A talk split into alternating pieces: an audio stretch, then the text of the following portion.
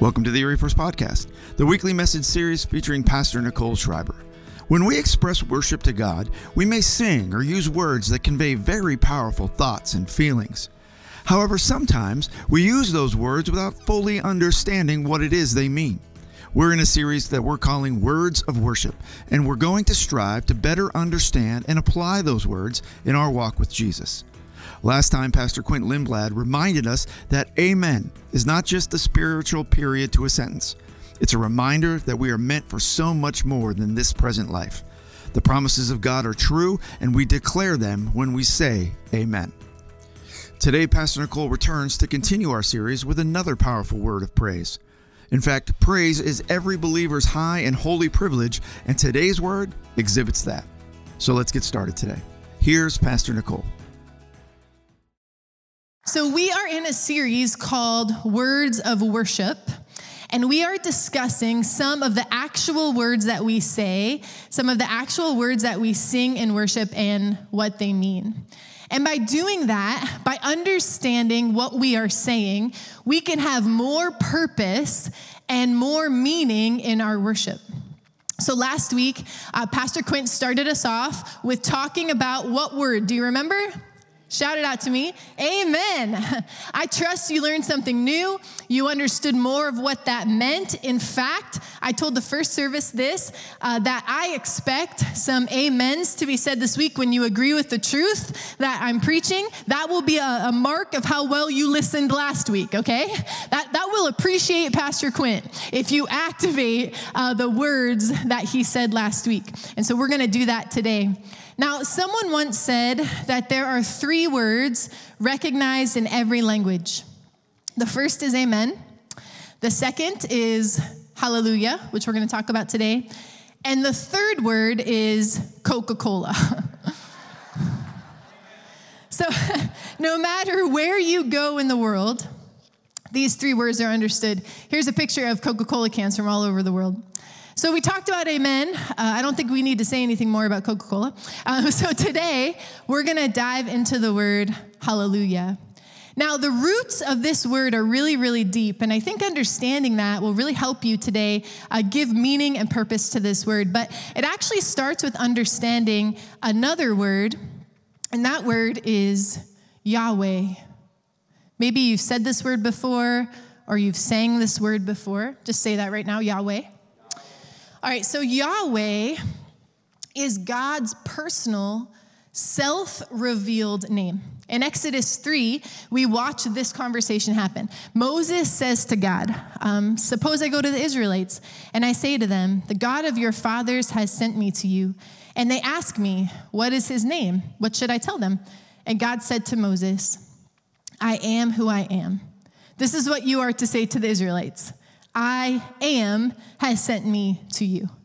I am who I am. I love this because God's absolute uniqueness requires him to define himself by himself.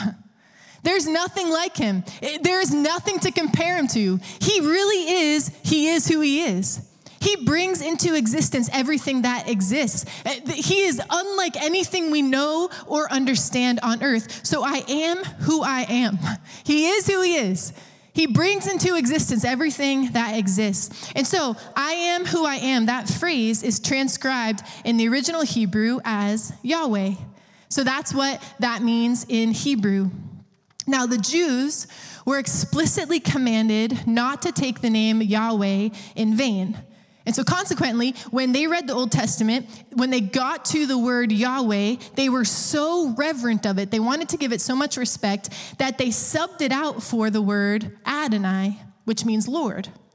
And they were so concerned about disrespecting the very name of God, Yahweh, that they substituted it to Adonai. They wouldn't even say it.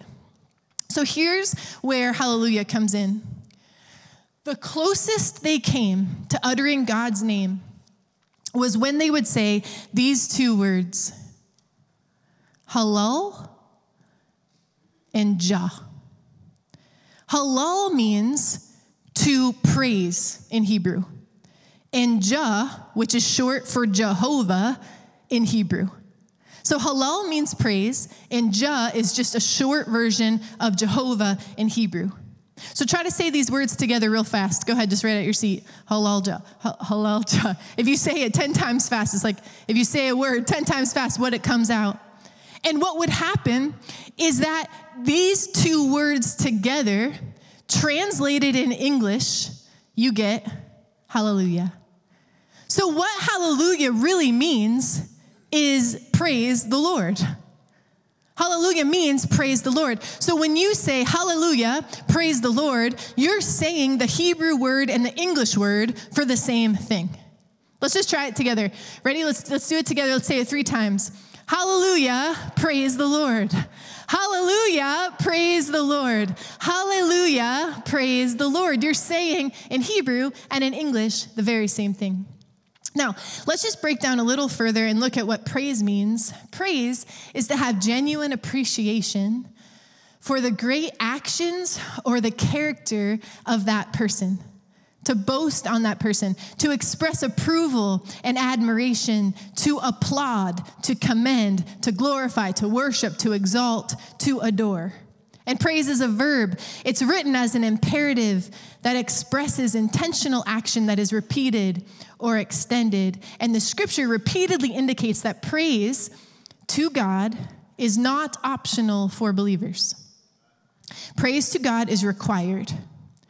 And praise is every believer's high and holy privilege. It's every believer's persistent, preserving activity. Now, the word Coca Cola may not be needed in heaven. I don't know. We may not need the word Coca Cola in heaven. But these words, hallelujah, praise the Lord, will be in your vernacular for eternity. You will say these words, hopefully, every day of your, your life on earth, and you will say these words when you get to heaven. Because when the time comes, the Messiah, the Lamb of God, will assume his righteous reign as King of Kings and Lord of Lords forever. And Revelation 19 describes that there will be a heavenly choir of the redeemed. That's you and that's me, and that's all the saints from the past and all the saints in the future. And that heavenly choir will triumphantly sing, Hallelujah. Hallelujah, hallelujah. Praise the Lord, for our God Almighty reigns. Perhaps it will sound something like this.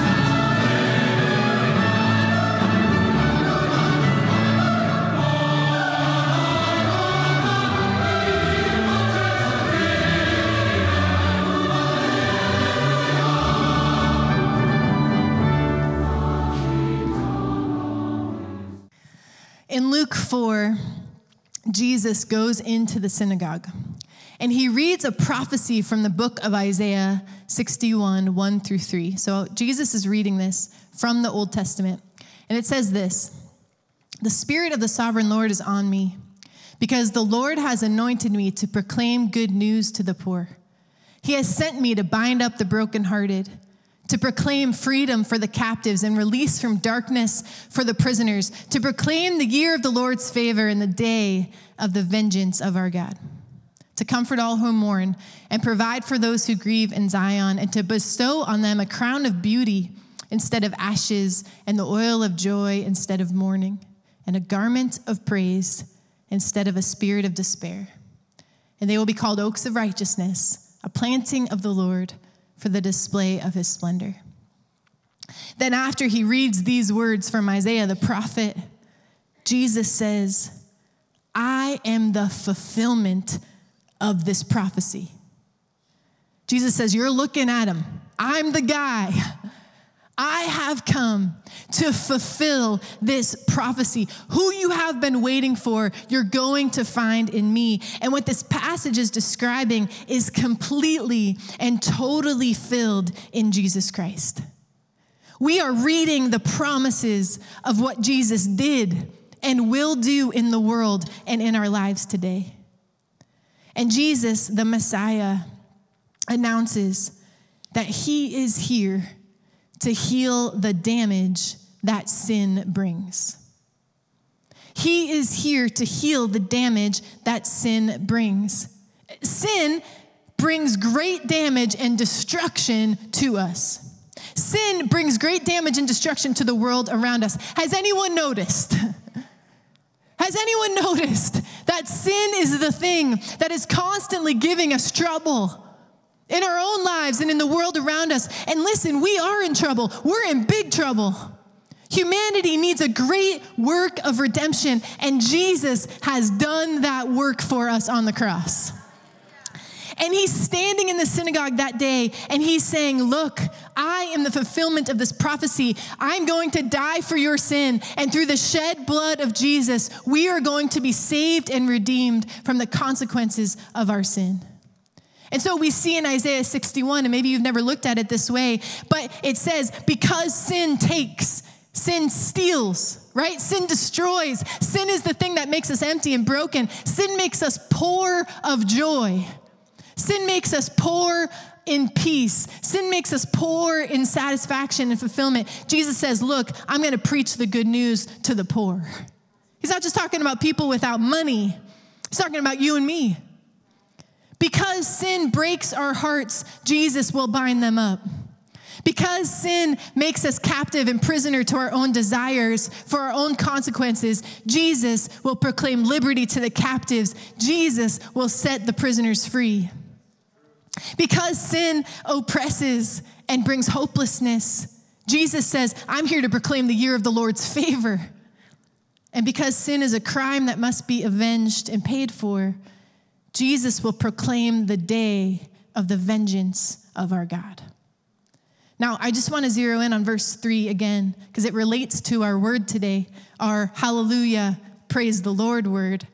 Jesus has come to bestow on them a crown of beauty instead of ashes, the oil of joy instead of mourning, and a garment of praise instead of a spirit of despair. And they will be called oaks of righteousness, a planting of the Lord for the display of his splendor. If you wondered why I brought my bathrobe today, it's because this is going to be our visual example of a garment of praise. I love the extent of verse three of this restoration from the damage of sin. It's so beautifully described here that instead of ashes of mourning, Jesus says, I'm going to give you beauty. In fact, instead of the mourning at all, I'm going to give you the oil of joy. And instead of the spirit of despair or heaviness, I am going to give you a garment of praise. So let's just start with this question What is a spirit of despair? What is a spirit of heaviness? You know, I think some of you today wish that you didn't know. I think some of you here today wish that you couldn't describe it, but the reality is you know it all too well. Maybe not even in this season of your life, but maybe you can point backwards to a season of your life that you experienced a spirit of heaviness. Heaviness is an inward matter, it's a grief that sits on your soul, weighing you down. When I was preparing for this message this week, the Lord gave me a picture of the spirit of heaviness. I want to share it with you this morning. The spirit of heaviness is like an 8,000 pound elephant just crowding your living space, just crowding your life. Eh, you didn't want it there. You didn't ask it to come in, but here it is. You're trying to live your life, and you have this 8,000 pound elephant just crowding your space. Everything that you try to do, no matter what you try to do, that thing is still looming. It's in the back of your mind. You tried to ignore it. You've tried to kick it out. It doesn't fit through the door. You don't know how it got in there. Are you you try for that thing, you try to feed it. Maybe if I keep it happy. But this 8,000 pound elephant is sitting in the middle of your life and it never has left. Have you ever experienced the spirit of heaviness? Have you ever had a heavy heart? Can you relate to this elephant in your living room? The spirit of heaviness puts a weight on a certain's heart. In fact, at some point, you can maybe have so much despair and heaviness that you have a hard time believing the promises of God. That maybe you know the promises of God, but you have a hard time believing them because that elephant just will not get out of your face. David, a king of the Old Testament, I believe, described a moment like this in Psalm 102, verse 4 through 5. He says this My heart has been struck like grass and has withered. Indeed, I forget to eat my bread.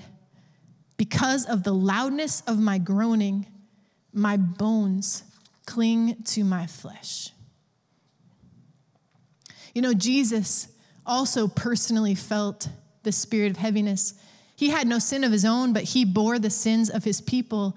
And in the Garden of Gethsemane, right before he died on the cross, it says in scripture that he began to be sorrowful and very heavy. In fact, the spirit of heaviness was upon him, and he sweat great drops of blood falling to the ground.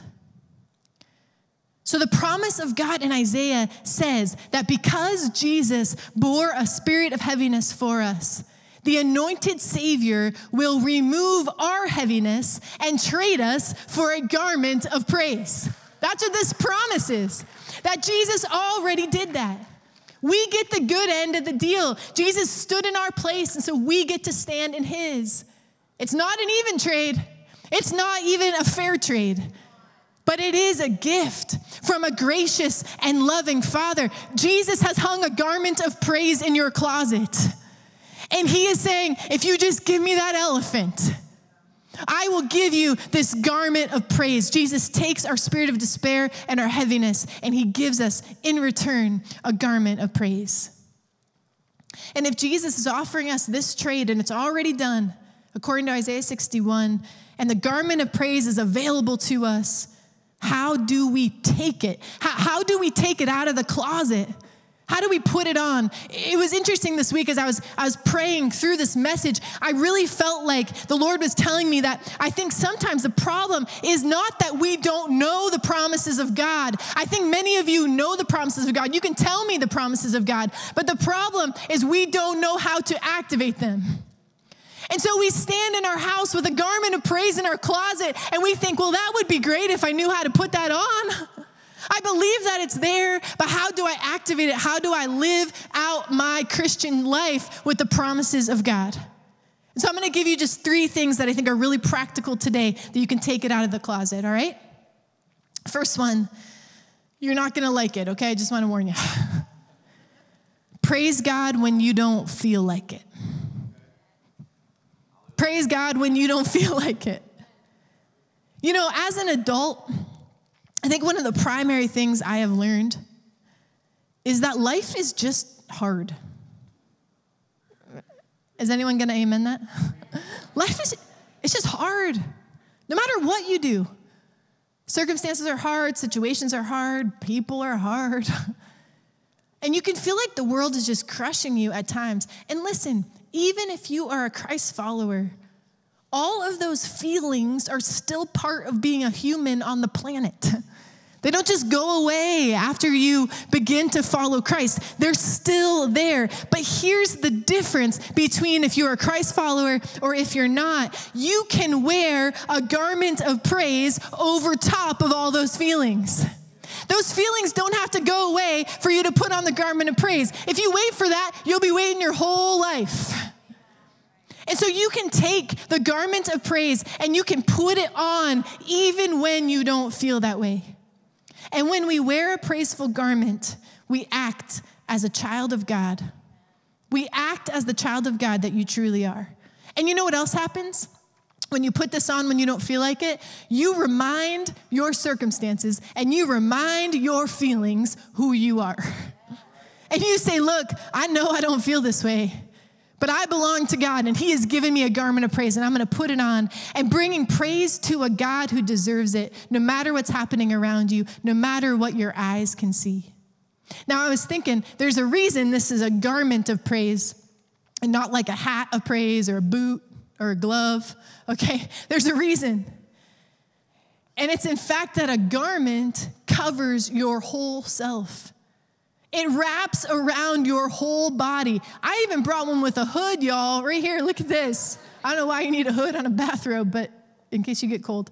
Uh, but when we clothe ourselves in praise and in gratitude, it's from head to toe, and that garment hides the flesh and the pride and the self.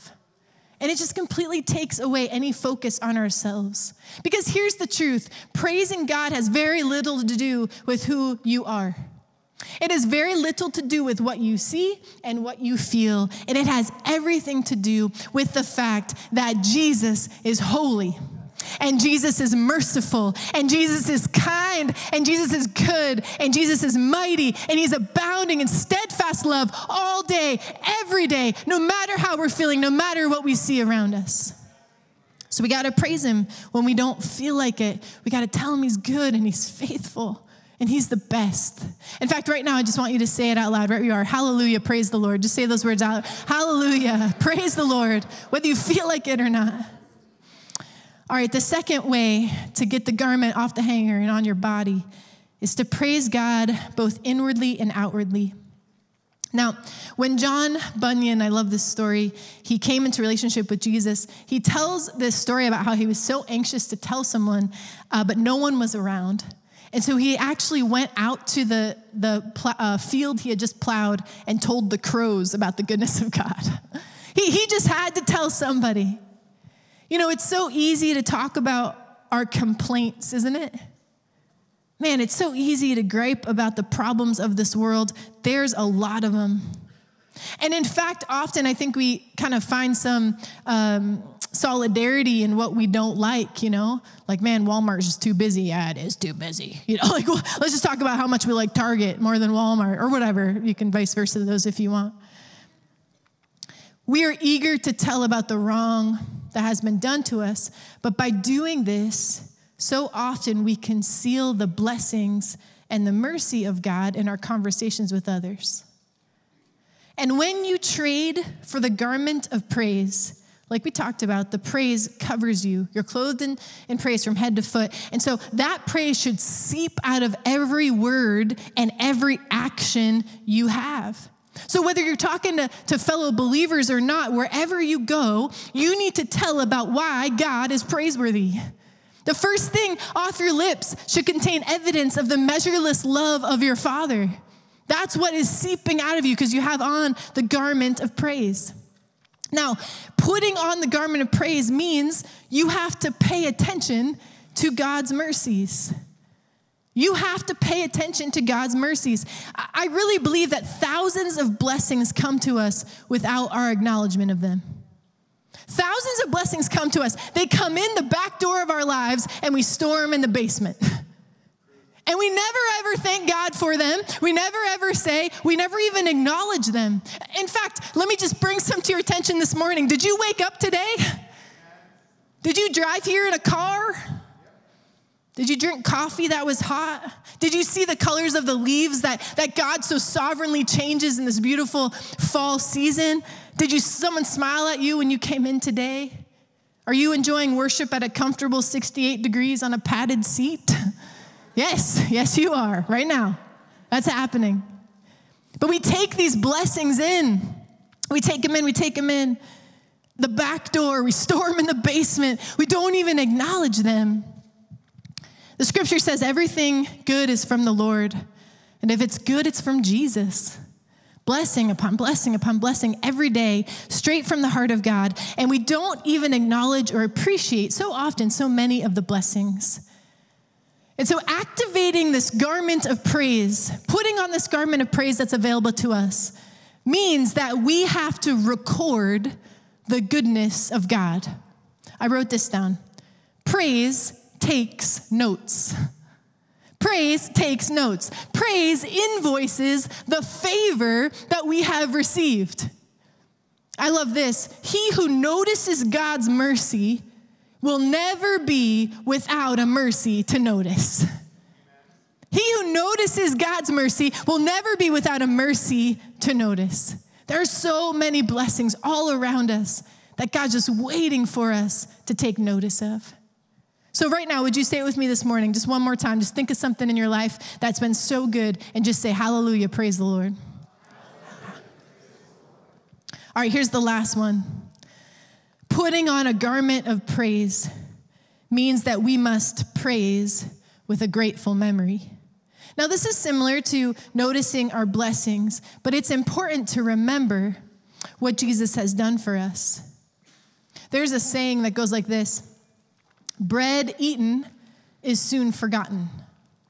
This is what it means that God could fill your whole life with favor and blessing, years of goodness and prosperity. You, you could have everything you could have possibly dreamed for years and years, but the moment that something happens that is difficult or unwelcome, we grumble and we say to God, Are you even here?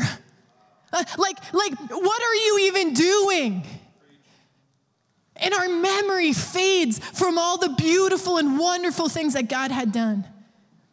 And in order to wear the garment of praise, we have to maintain the memory of his great goodness. We have to keep in the forefront of our minds the loving kindness of the Lord. And we have to count up the spiritual mercies of God. You know, here's the truth today. Maybe you're here this morning and you're like, yeah, I'm having a really hard time counting my blessings right now. And you know what? I don't know everything about your circumstances. I don't know everything about your past. I, I can't imagine if we collectively took all the pain and heartache in this room, it would be deep. It would be so many things. But let me tell you what I do know.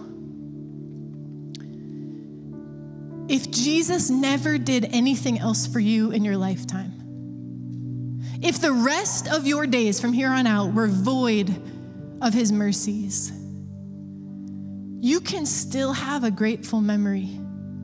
You can still put on this garment of praise. You might say, Pastor, I don't have anything to be thankful for right now. And I'm going to tell you, there's one thing. I can give you one thing that you can put on this garment of praise, and that's this 2,000 years ago, a man who knew no sin, who was blameless and perfect, he died on a cross for you. And when he hung there, taking the sin of the world upon his shoulders, your name and your face flashed across his mind. And he went through the pain and the turmoil and the torture and the embarrassment and ultimately the grave. And he did that because he loves you and he wants to be able to spend eternity with you. If you're here this morning and you aren't sure where you're spending eternity, man, I beg you, do not leave this building till you get clarity on that. There is no promise of tomorrow. And it, we'd love for you to come down to these prayer tables during the end of worship today. We'd love to just talk with you, tell you more about the promises of God, help answer any questions you have. When we remember the truth that Jesus is our Savior, despite all the other things that weigh us down, we can live in hope and joy. We can trade a spirit of despair and a spirit of heaviness for a garment of praise. And even if we can't count any blessing right now, we know that Jesus died on a cross for us, and that's enough. That's enough for us to take out that garment of praise and wrap ourselves in it and thank the Lord that He did not leave us desperate and hurting. He does not leave us hopeless. Are you thankful that there is a solution to the 8,000 pound elephant in your living room today? There is a solution. God has brought a solution. He wants to trade you for a garment of praise. In fact, would you stand this morning? we're going to go back into worship. And if you have just had a hard time, you, you want to trade that elephant in, but you're not sure exactly how to do it, I, I'm just going to ask you to come down to the prayer tables and someone would love to pray with you and talk with you. Or maybe you just need to, to come up front and, and worship and just say, God, I want that garment of praise. I want to trade what I've been carrying so I can live in the promise that you've told me in Isaiah 61. But we're going to just worship here for the next few minutes. And as we go into that, I just want to praise God. So just right now, right at your seat, just thank Him. Thank Him for the mercies in your life. Thank Him for the blessings. So let's just say this together as we enter into this worship song. Would you just say this? Hallelujah, praise the Lord. Just say it again. Hallelujah, praise the Lord. Say it one more time. Hallelujah. Praise the Lord. Now just praise Him right where you are. Just thank Him. Jesus, thank you, God. Thank you for who you are. We love you. We give you praise today, no matter our feelings, God. We give you praise today because you have given us the opportunity to trade this heaviness for a spirit of joy. We love you, God.